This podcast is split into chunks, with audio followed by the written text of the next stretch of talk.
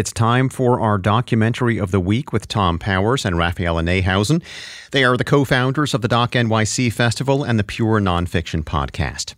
Tom has this week's pick. Over 50 years ago, before the Supreme Court's Roe v. Wade decision, a group of Chicago women started an underground network to perform illegal abortions.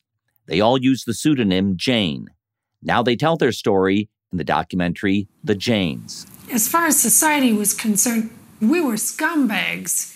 But you know, we we, were didn't- doing something bad. But we didn't feel that way.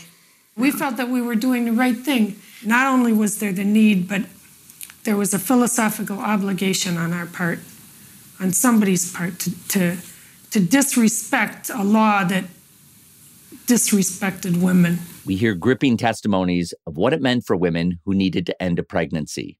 Chicago doctor Alan Weiland witnessed the results of botched home attempts. what was seared into my um, into my brain is what desperate people will do when they think they have no other choice. The Janes found a way to conduct procedures with greater care to safety and counseling, but they lived under constant threat of arrest.